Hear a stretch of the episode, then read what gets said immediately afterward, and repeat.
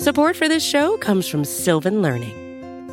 When children love learning, they can tackle any challenge life throws at them. Sylvan's Insight Assessment can help you determine if your child is ready for what's ahead. It can also identify gaps in learning and point out areas that could be of concern for your child so they can tackle what's to come. And right now, it's the best price of the year at $29. Go to sylvan29.com to learn more and get your child's assessment for only $29. That's S Y L V A N 29.com.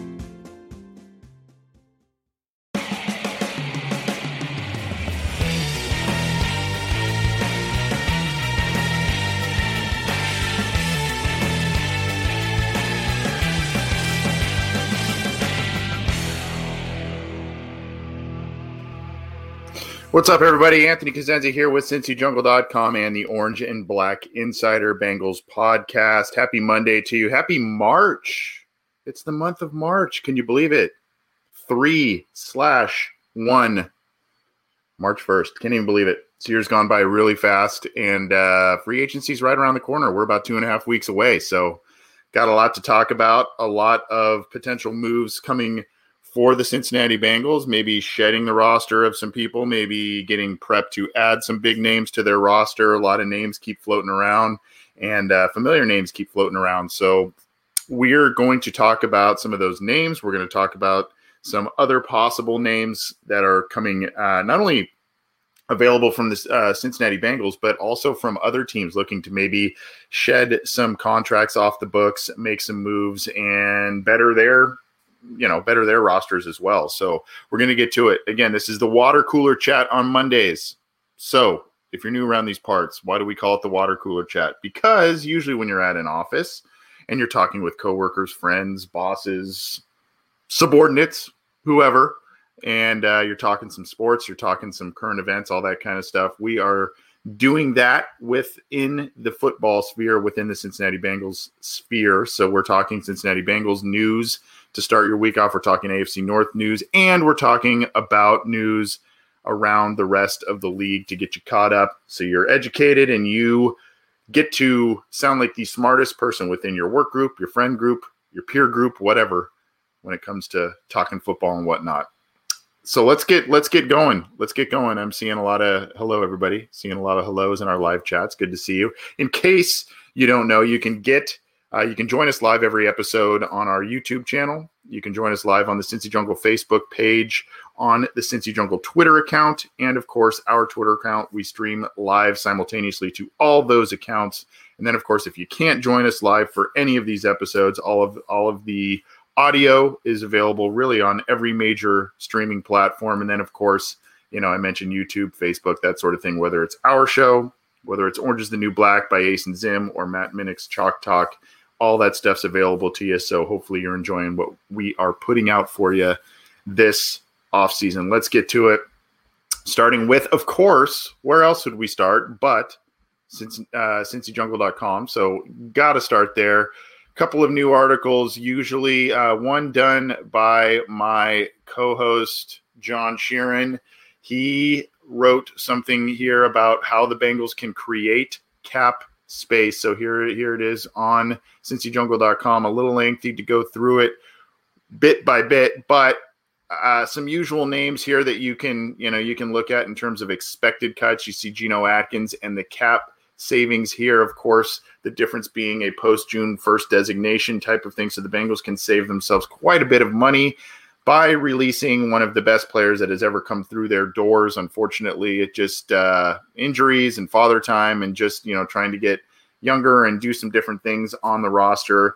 This contract for Geno Atkins, unfortunately, is a bit of an albatross. So the Bengals need to figure out something. You know, a pay cut is theoretically an option. I don't know that Geno Atkins would be willing to do that. It just seems like this is kind of the end of the road for both parties there. So you see that. Bobby Hart, another one here. Look at the cap savings, almost six million there for Bobby Hart. Uh, if the Bengals get get loose of that contract and maybe do something else at right tackle, and then this one just this just kind of points to the the trade of Carlos Dunlap, and that just really didn't net the Bengals much of anything. A seventh round pick and BJ Finney. BJ Finney didn't even really he, he didn't take a snap for the Bengals last year um, after coming over from the Seahawks. Backup offensive lineman. You would have thought he maybe would have you know competed for some time and just you know nothing there, and the Bengals can get loose of over three million dollars there. Uh, so you know that's uh, some savings there, and then there's some other names that uh, John Sheeran brings up: C.J. Uzomah, Gio Bernard, Xavier Su'a-Filo. I don't think that any of those three will be let loose in the unless the Bengals make a significant move, you know, at tight end, or you know maybe they just decide to go heavy at guard, maybe guard tackle in free agency. Then you you say, okay, Su'a-Filo. He was a guy that was brought in from the last offensive line coach. And so Jim Turner's out the door. Now you've got Frank Pollack here. He may want a different set of guards, just some different faces in here to work with. So that's why Su'a-Filo may be in there. By the way, I, I saw that some Jets fan on over the weekend had said something to the effect of, you know, Frank Pollack and the Jets really went hard, or we're, we're set to go hard after Joe Thuney last offseason before the Patriots franchise tagged him. And so now Frank Pollack, being the offensive line coach with the Jets last year, now he's with Cincinnati. That could point yet another sign that points to the Cincinnati Bengals going after Joe Thuney as a guard for for their team in free agency. A lot of outlets are predicting that's where Joe Thuney's going to end up. I don't know if that's just you know conjecture based on him being from Ohio and the Bengals having space and wanting to do a lot of things on the offensive line, or if that's uh, you know hearing actual rumors from Thuney's camp. We'll see. But just another little thing that popped up over the weekend that made me kind of go, oh, okay, the antenna popped up there. Let's keep rolling. Speaking of Joe Thuney, there was an article on cincyjungle.com recently by, I believe it was Jason Markham, talking about a projected Joe Thuney contract. And if you had not have, if you did not have the chance yet, go back and listen to our podcast episode last Wednesday. Shameless self promotion there on my part, but go back and listen to that episode because we had Andre Parada on talking all things free agency, salary cap, that sort of thing. And he had some nice uh, research done on what some numbers could look like for Joe Thuney landing with the Cincinnati Bengals. So go listen to that. But um, if you if you look here, Spotrac has been projecting market value deals, so this is uh, a little bit of where the barometer is. Um, Thuney is projected to get a five-year deal worth 76 million, close to 77 million, essentially, um, which would include an annual salary of 15.368 uh, plus million dollars, him the 69th highest paid NFL player. If you're into uh, that sort of thing, is what Markham writes there. So uh, basically, we are looking at a you know average annual value of 15 plus million for for Joe Thuney. Many of us kind of knew that, but that is what Spotrac has been projecting for Joe Thuney, and that would be a pretty penny for the Cincinnati Bengals if they were to do that. It would it would be a necessary move in terms of fortifying their offensive line, but it would also go against the grain a bit when um, you know, when, when it comes to them paying guards, it just their track record is really spotty there. We've talked about that a number of times. Very, very spotty track record in terms of paying guards big money. So it would have to be a, a real changing of the tide there if they wanted to go that route. Otherwise, they may look at tackle and free agency, depending on who doesn't get franchise tagged, who will get franchise tagged, that sort of thing. That window for teams has opened um, to be able to franchise tag players at this point. Um, a lot of teams aren't aren't doing that quite yet because they want to try and knock out a long term deal before they start placing tags on people. But um, you know, a lot of the names out there, you know, uh, Taylor Moton of, of Carolina is one really to, to keep a close eye on. At tackle, that would be one that would make a lot of sense for the Bengals. But most people believe he's going to stick with the Panthers. Probably the same thing with Daryl Williams of Buffalo. So we'll see what happens.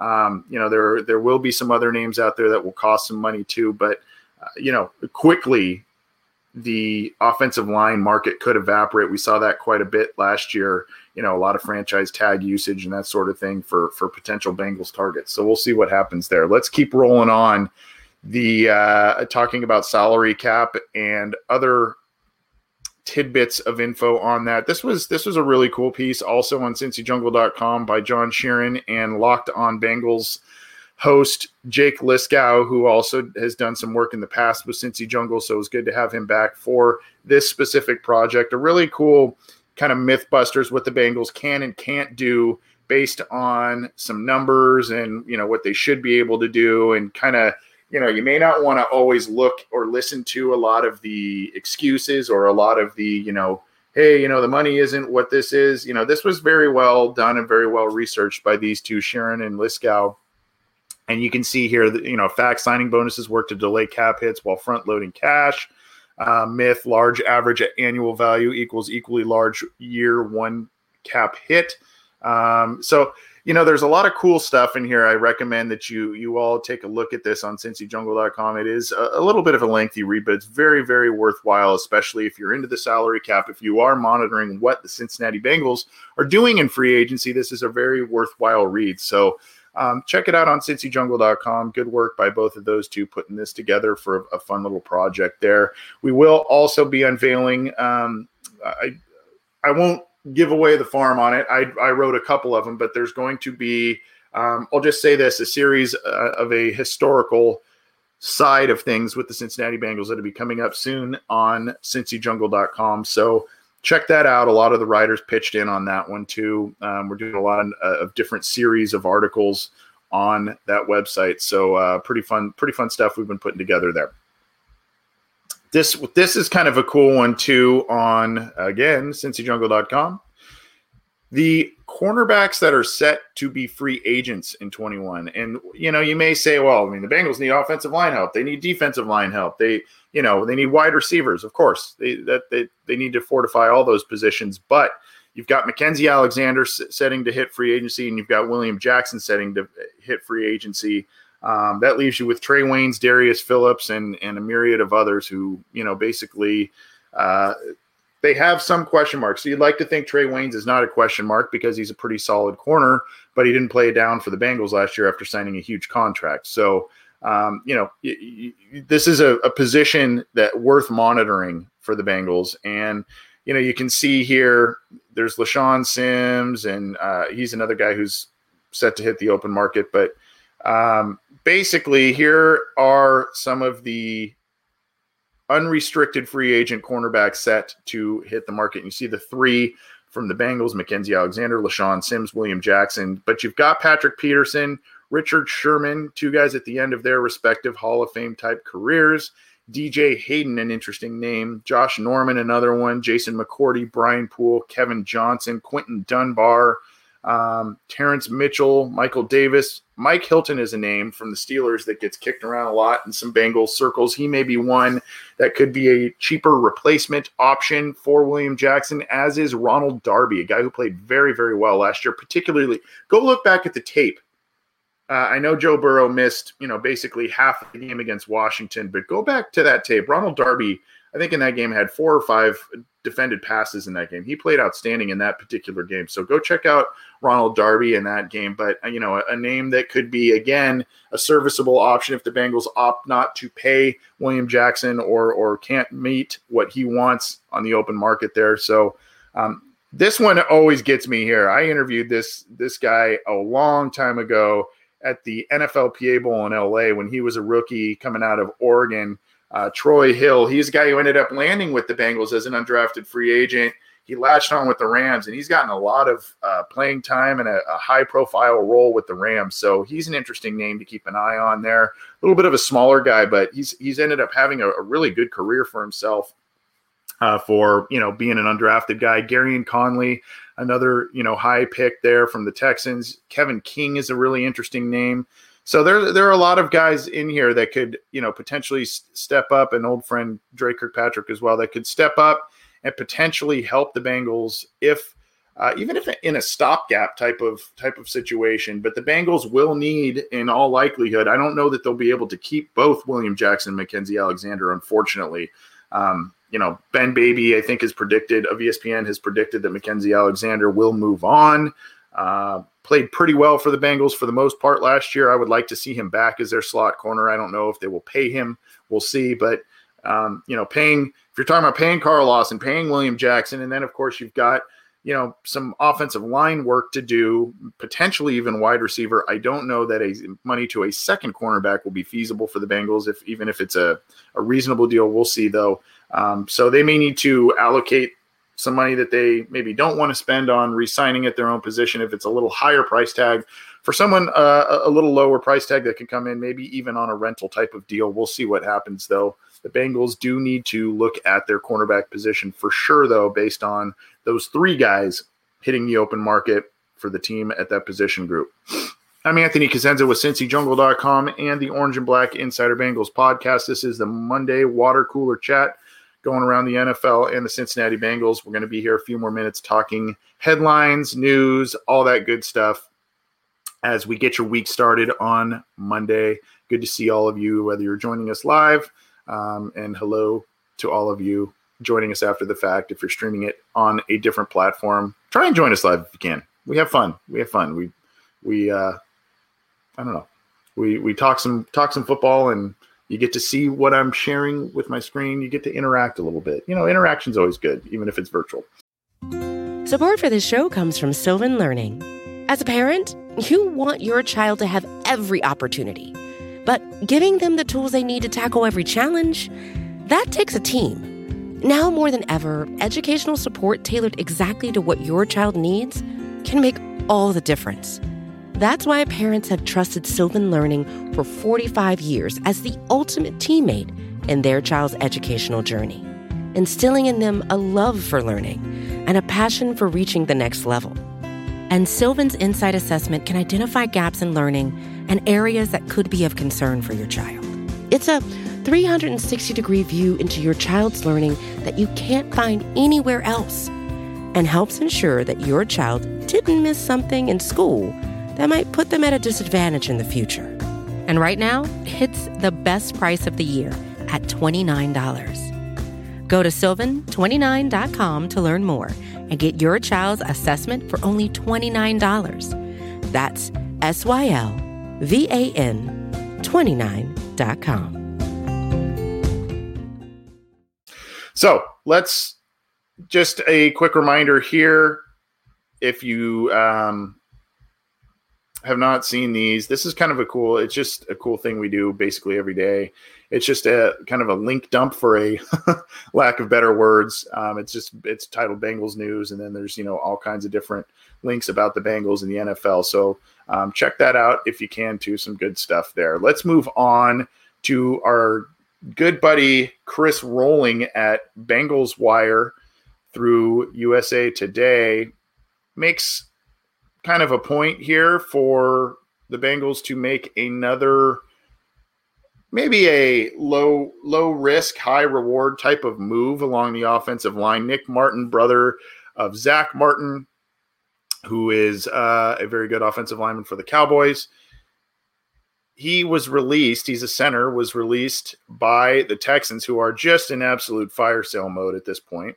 And we've got some more sort of texas news texans news to share uh, the Bengal, uh, the Texans cut them, freeing up 6.25 million, and he's a 27 year old player hitting the open market. So this could be a guy that maybe intrigues the Bengals as a center guard type of type of player. It all depends on how Trey Hopkins is doing. It sounds like by some reports, Trey Hopkins is uh, planning on being ready for Week One with the Cincinnati Bengals. That would be a, quite a pleasant surprise based on how late in the season he suffered that knee injury. So, um, you know, we'll we'll see what happens there. He tore his ACL in week 17. You see that there, but this could be a guy that could be a swing option along the offensive line. Um, again, it, it, depends on Trey Hopkins' progress. It also depends on what Frank Pollack can do with Billy Price and how much belief they have in him being able to contribute along the offensive line. Whether it's spot starter, maybe he grabs a hold of a long time starting position, or or you know, kind of valuable backup type of guy. I don't know, but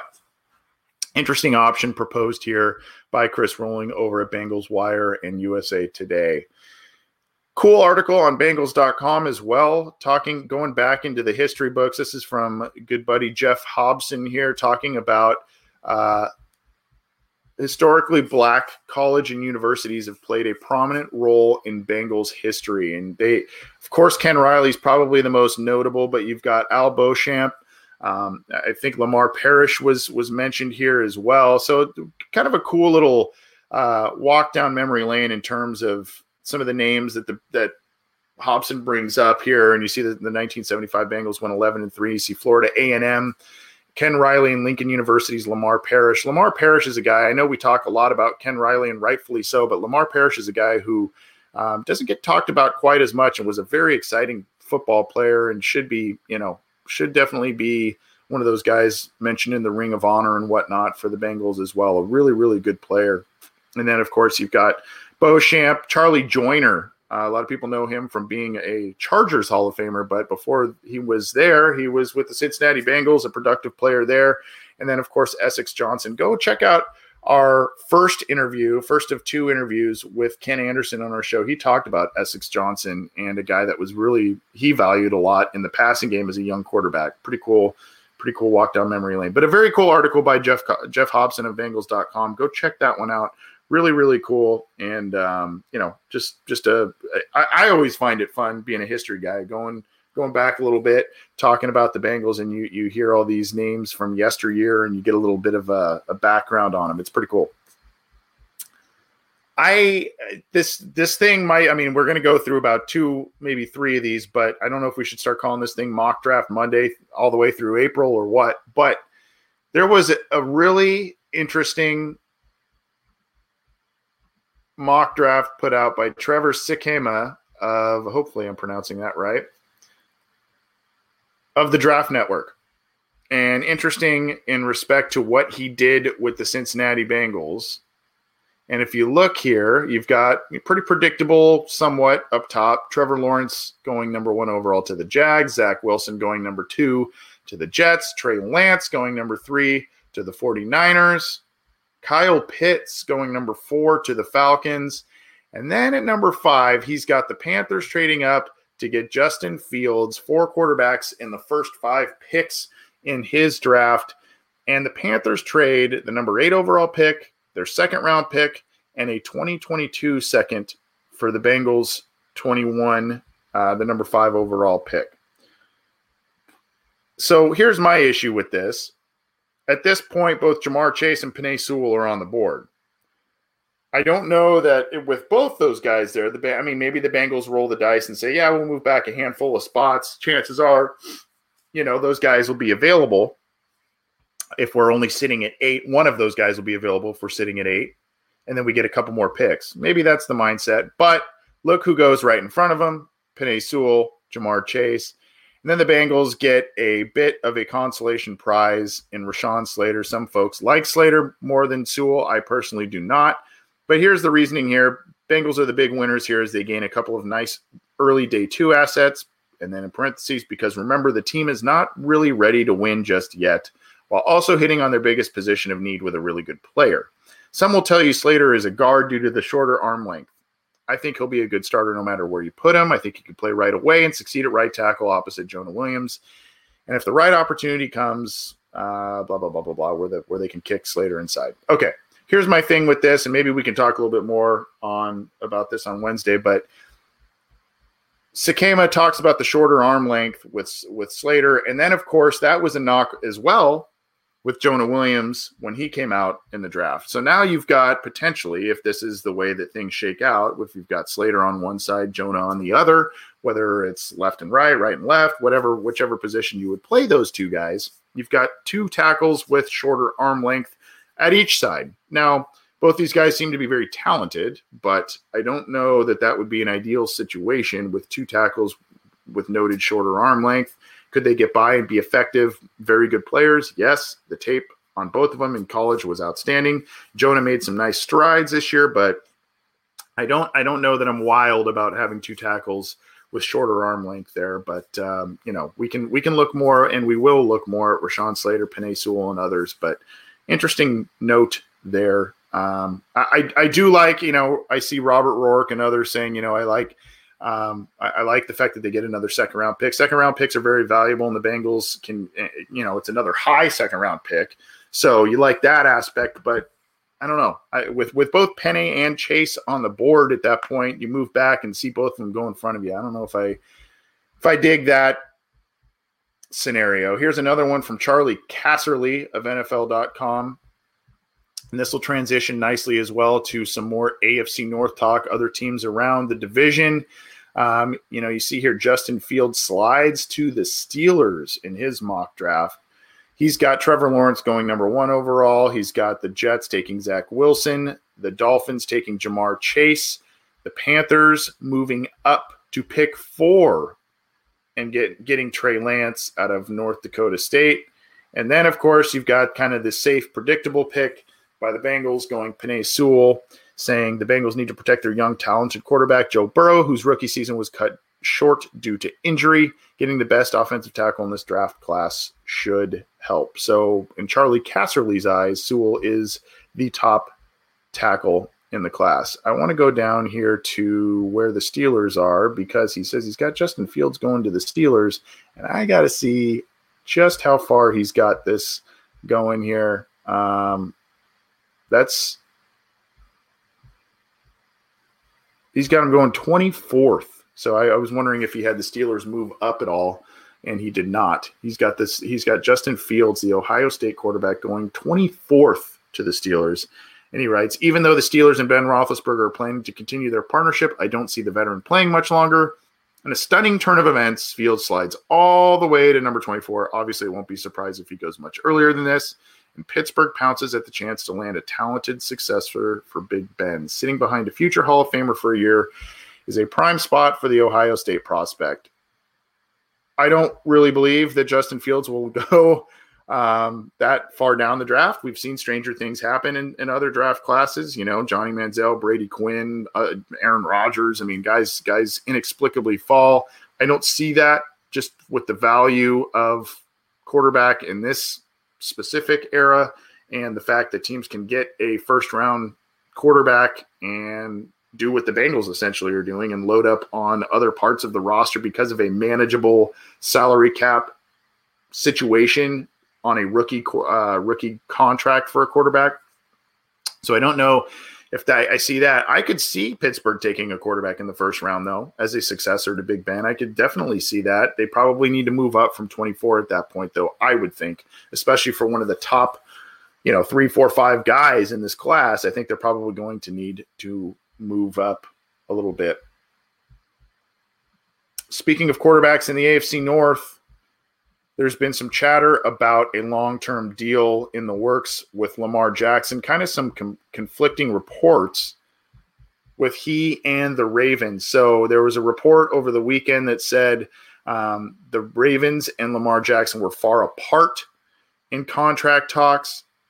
And according to Mike Florio of Pro Football Talk, his sources tell him that they haven't even started negotiating a con- long-term contract yet. So Jackson's still on his rookie deal, and um, I, you know, Mike Florio is is reporting something to the opposite of other reports that are out there. So uh, just kind of, I guess, a little bit with the territory. You hear a lot of kind of static uh, and conflicting reports and these sort of things. And Lamar Jackson, of course, took a nice step this last postseason, getting a win, but you know, not um, still not getting them to a championship. So, uh, you know, I, I, think obviously the Ravens are going to get something done. It's just a matter of when and, and what that contract looks like. Lamar Jackson's just too good to not have them sign long term. Just you know, they need to get them. They need to get a contract done. Um, but something to monitor because who knows if a stalemate will happen here. Not too much news in terms of the the Browns or the Steelers. This was just kind of you know just keeping with the mock draft Monday type of thing. This was on clevelandbrowns.com. They talked to a number of different media members to do uh, a mock draft for what the Browns will do at number 26. And you can see here Anthony uh, Anthony Treash at Pro Football Focus. He has them taking Zaven Collins, the linebacker out of Tulsa. Tom Fornelli of CBS Sports has them taking Jaelan Phillips. I saw someone in our live chat mention that they like Jaelan Phillips, and I think in one of our John and I's uh, first go round of a mock draft for the Bengals, we had them taking him, I believe, in the early second round at that point, um, perhaps third round. I'd have to go back and look, but I, he was one of our picks. So, um, yeah, you know, Jaelan Phillips is an interesting guy, very, very athletic. So, Tom Fornelli has him going to the Browns at 26. And as you know, there's been a lot of rumors. I've talked about it on the other previous Monday shows. A lot of rumors that the Browns want another pass rusher to match with Myles Garrett. So uh, whether, whether that's a high profile free agent or someone in the draft, they're gonna they're gonna go after somebody. Nate Davis of USA Today has them getting linebacker Jeremiah Owusu-Koramoah from Notre Dame. Ryan Wilson of CBS Sports has them going with a defensive tackle Daviyon Nixon out of Iowa, and then Zach Jackson of the Athletic has them going with cornerback Greg Newsome out of Northwestern. So um, those are some of the names that other media members covering the Browns or around the NFL have mocked to the Browns at number 26. Shortly before we took the air, some big news around the NFL hit the Twitter, the Twitter wire, the NFL wire, whatever you want to call it. A lot of talk about JJ Watt. There was a there were rumors he was going to either go to Green Bay, he was going to go to Cleveland, or he was going to go to Pittsburgh. He was going to go to a contender. He was going to go get paid. He was going to go near Wisconsin to try and get him, um, you know, closer to home, that sort of thing. Well, he chased he chased the money, and yes, a, a pretty competitive team, a team that went eight and eight last year, but he chased the money and uh, the warm weather and he himself put out a tweet saying, you know, this is the source, and he's wearing Arizona Cardinals gear.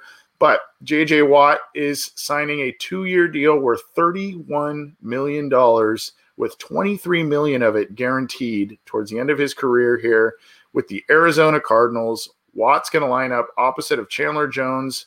And then, uh, you know, obviously they grabbed DeAndre Hopkins in a trade last year he's making more than 15 million a year on this contract. So, you know, I think a lot of people at that, you know, it's so funny. I, I, I ended up kind of just glancing at Browns fans or Browns Twitter reactions to this, and it's like, oh well, thankfully we didn't sign. You know, they were all aboard signing JJ Watt when they when there was interest there, and then of course when they see the numbers, oh well, we didn't want it. We don't want that. No, no, no, no, no, no. Same with the Steelers. Oh, we couldn't afford that anyway. Blah blah blah. So yeah, okay, sure, guys. Anyway, JJ Watt will not be in the AFC North, but it does affect potentially the Russell Wilson situation in Seattle. Russell Wilson has basically publicly said he wants a better situation along the offensive line, but more talent. Doesn't want to get sacked as much. And so now he's got a team he faces twice a year, now has JJ Watt to add to their arsenal. So um, at any rate, JJ Watt will not be coming to the AFC North. Good news for the Cincinnati Bengals and their offensive line, but um, a big contract on a on a you know two year deal, but a, a, big monetary number on that contract. And um, I don't know. Uh, we'll we'll see what happens. And you know, I see I see some people that you know it's surprise DJ in our live live YouTube chat saying surprised he went to the Cardinals. The Cardinals were, if you remember, they were in the mix for the playoffs throughout much of the season. They had kind of a late season collapse. And then, of course, you know, the, the Rams kind of put some things together. Seattle made the postseason. That that division's pretty tough, but Cardinals were in the mix quite a bit there. Um, and I think that they're, you know, maybe a, a couple pieces away. And um, you know they, they could be pretty competitive this year, so I, I would not sleep on the Cardinals there as being you know a total non-contender. I know they haven't had the most storied past as a football team, only way, way back when they were like the St. Louis Cardinals, way long time ago. But interesting move. And uh, JJ Watch, JJ Watch, JJ Watt Watch, whatever you want to call it, is over. He's with Arizona. So that is that. More moves courtesy of Ian Rapoport here. Kind of I guess, predictable, but still a little bit like sad, I guess. Uh, saying the Washington football team is expected to part ways with quarterback Alex Smith in the coming days. Um, he was the comeback player of the year. He's 36 years old. He may get a chance to land somewhere, probably as a backup, a mentor type of role somewhere. He wants to play, and um, good for him. I mean, I you would think that at that point you win comeback player of the year. You're a pretty good story. You had a gruesome injury. You're getting released by a team, and maybe you kind of say, you know what, um, I'm good. But he wants to play. He's a competitor, and I don't know where he'll end up. Um, I, I, I assume a team will have him on the roster, in you know, go at least going into training camp as a backup. Probably, like I said, a, a fringe starter or a an emergency starter type of situation, a backup guy. Um, good story for him to come back from that gruesome, gruesome injury. He's he's gone through a lot. Go check out some of the documentaries out there on on Alex Smith. But um, and I think there was a recent interview with him I want to say maybe I don't can't remember if it was like Vanity Fair or GQ or something like that. Um, he was pretty open about some stuff uh, with with the football team and and all of that. So go uh, go see go go look for that interview out there that was conducted recently. But Alex Smith appears to be an incoming free agent quarterback on the market. I'm already seeing somebody, some Bengals fans talking about Alex Smith potentially being a backup to Burrow, maybe, um, maybe, you know, could get you through a couple of games. Hopefully that we don't have to deal with any of that. Hopefully backup quarterback is the least important position on the Cincinnati Bengals roster this year, as opposed to one of the more important ones based on what happened last year. Hopefully we don't have to talk about that kind of stuff because Burrow will be healthy and will play 16 or more games because of the postseason. This talking about draft and adding talent, Daniel Jeremiah's top 50 draft prospect rankings is out. His newest one um, came out a few days ago. So check this out. He's got Trevor Lawrence as a number one. He did unveil his top five recently, which was a little a little uh, surprising. He's got Ja'Marr Chase as his number two player in the draft. Kyle Pitts is number three player in the draft. Zach Wilson is number four player in the draft, quarterback out of BYU, and Caleb Farley. This was one that um, was a little surprising to some, at, at least myself. The corner, uh, not to say that Far- Farley is very, very good, but I, I, just was surprised to see his name in number five. Caleb Caleb Farley. He's got Jaylen Waddle, his sixth ranked player, moving up two spots from his previous list. He's got Rashawn Slater at number seven. He's got DeVonta Smith at eight, and he's got Penei Sewell at nine. Um, so Jeremiah has Sewell ranked below Slater in this list, and of course, depending on who you ask, those two guys kind of get flip flopped as the top tackles in this year's class. Um, so, you know, we'll kind of again depends on who you ask. Micah Parsons is a really interesting guy, um, a linebacker out of Penn State. I'm very curious to see where he goes. You know, linebacker's been a position that's been devalued a bit, but this is a guy that seems to be a generational type of talent by most by most who follow him and his career. So um, interesting to see where he goes. Those are the top 10. And then you see Trey Lance right out there uh, uh, number 11 on his list. So check out Daniel Jeremiah's on NFL.com. His top 50 prospects in the class went through the top 11 with you here. One more bit of sad news here. Irv Cross, Pro Bowl cornerback. I think he was a Hall of Famer as well. Um, he was a sportscaster with CBS, passed away at um, 81 years old, and uh, he was 98th pick in the 1961 draft. Uh, good guy, long football career, story football career, and unfortunately passed away at 81 recently. So, uh, RIP Irv Cross, a mainstay in the NFL. Talking about, we talked about a couple of Alabama guys in the draft coming up, and Tua is talking about his old teammate Mac Jones and successor Mac Jones. And he calls him, according to Nick Shook of NFL.com, Tua Tagovailoa sees greatness in former teammate Mac Jones. Quote, he's a more mobile Tom Brady.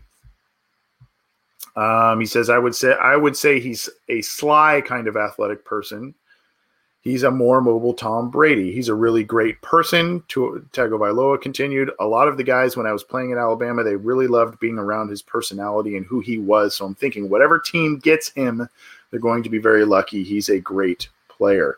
There's been a, a lot of different type of comparisons for Mac Jones. I've heard, you know, basically bigger, a little stronger Andy Dalton. I've heard, um, you know, this comparison, a more mobile Tom Brady. I've heard all kinds of different comparisons.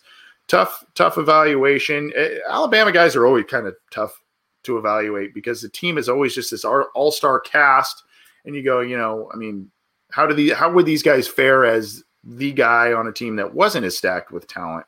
So uh, whether that's the quarterback position, the wide receiver position, that that all star defense, the offensive line, I mean, they just seem to have stars everywhere, and you, you know it makes evaluating Alabama players a little bit tough. But um, seems to be a guy that could sneak into the first round, maybe a an early day two guy, Mac Jones, that is for a team that you know maybe lost out on one of those top quarterbacks still needs one and or a developmental guy that they want to groom for a year that sort of thing. Maybe there's some questions with their current starter that sort of thing. Um, but mac jones seems to be a guy that you know i think teams will like uh, I, I don't know that they will love him but i think teams will like him. We'll see though. A couple more before we get out of here Aaron Rodgers in the news, uh, not only because he got engaged to a an actress apparently, but he donated a million dollars to aid 80 small businesses in his hometown. Very cool story here. Uh, he has helped 80 small businesses in his hometown of Chico and Butte County, California. Um, so they cover rent and or other operational costs. Um, so he says small, locally owned businesses are the heart and soul of a community.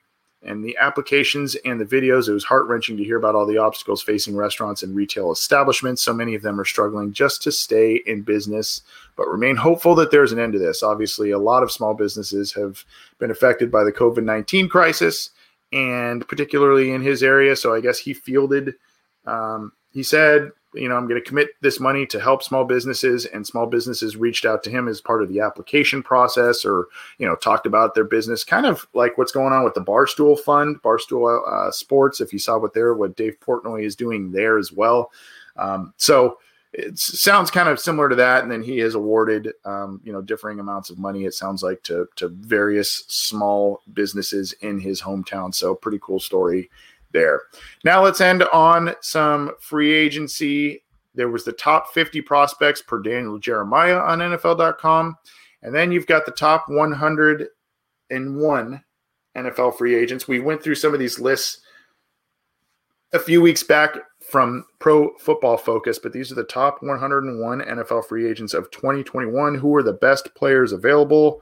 Published today by Greg Rosenthal um, who is an around the NFL editor.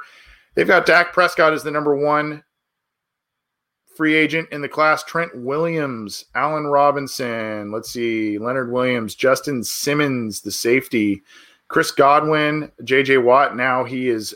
You can cross him off there. So this is now a top 100, I believe, instead of 101. Shaq Barrett, a guy who the Bengals courted a couple of years ago, uh, decided to pull a contract away from him and who has had two outstanding seasons since with the Tampa Bay Buccaneers.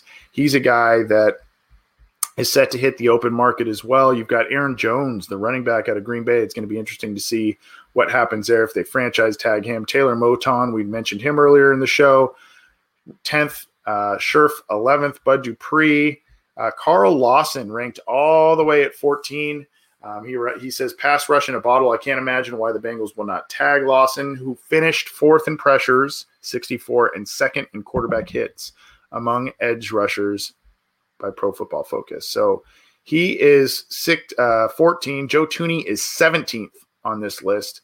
Above average starting guards who never miss a snap get paid so much in free agency that Bill Belichick may just use the tag on Thuney for the second year in a row. I don't think they will use it, the tag on him for the second year in a row personally, but um, so you can kind of see here, and I know William Jackson's on this list too. So you can kind of see, you know, Curtis Samuel, Juju Smith Schuster, Cam Newton, Jonnu Smith. So check that out.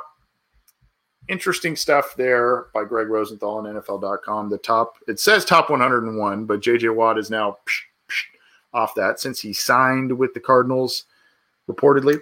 And so A lot of names there. A lot of names there. We're going to get on out of here. It's been a longer one again on Monday, but a fun one. Thanks for tuning in with us.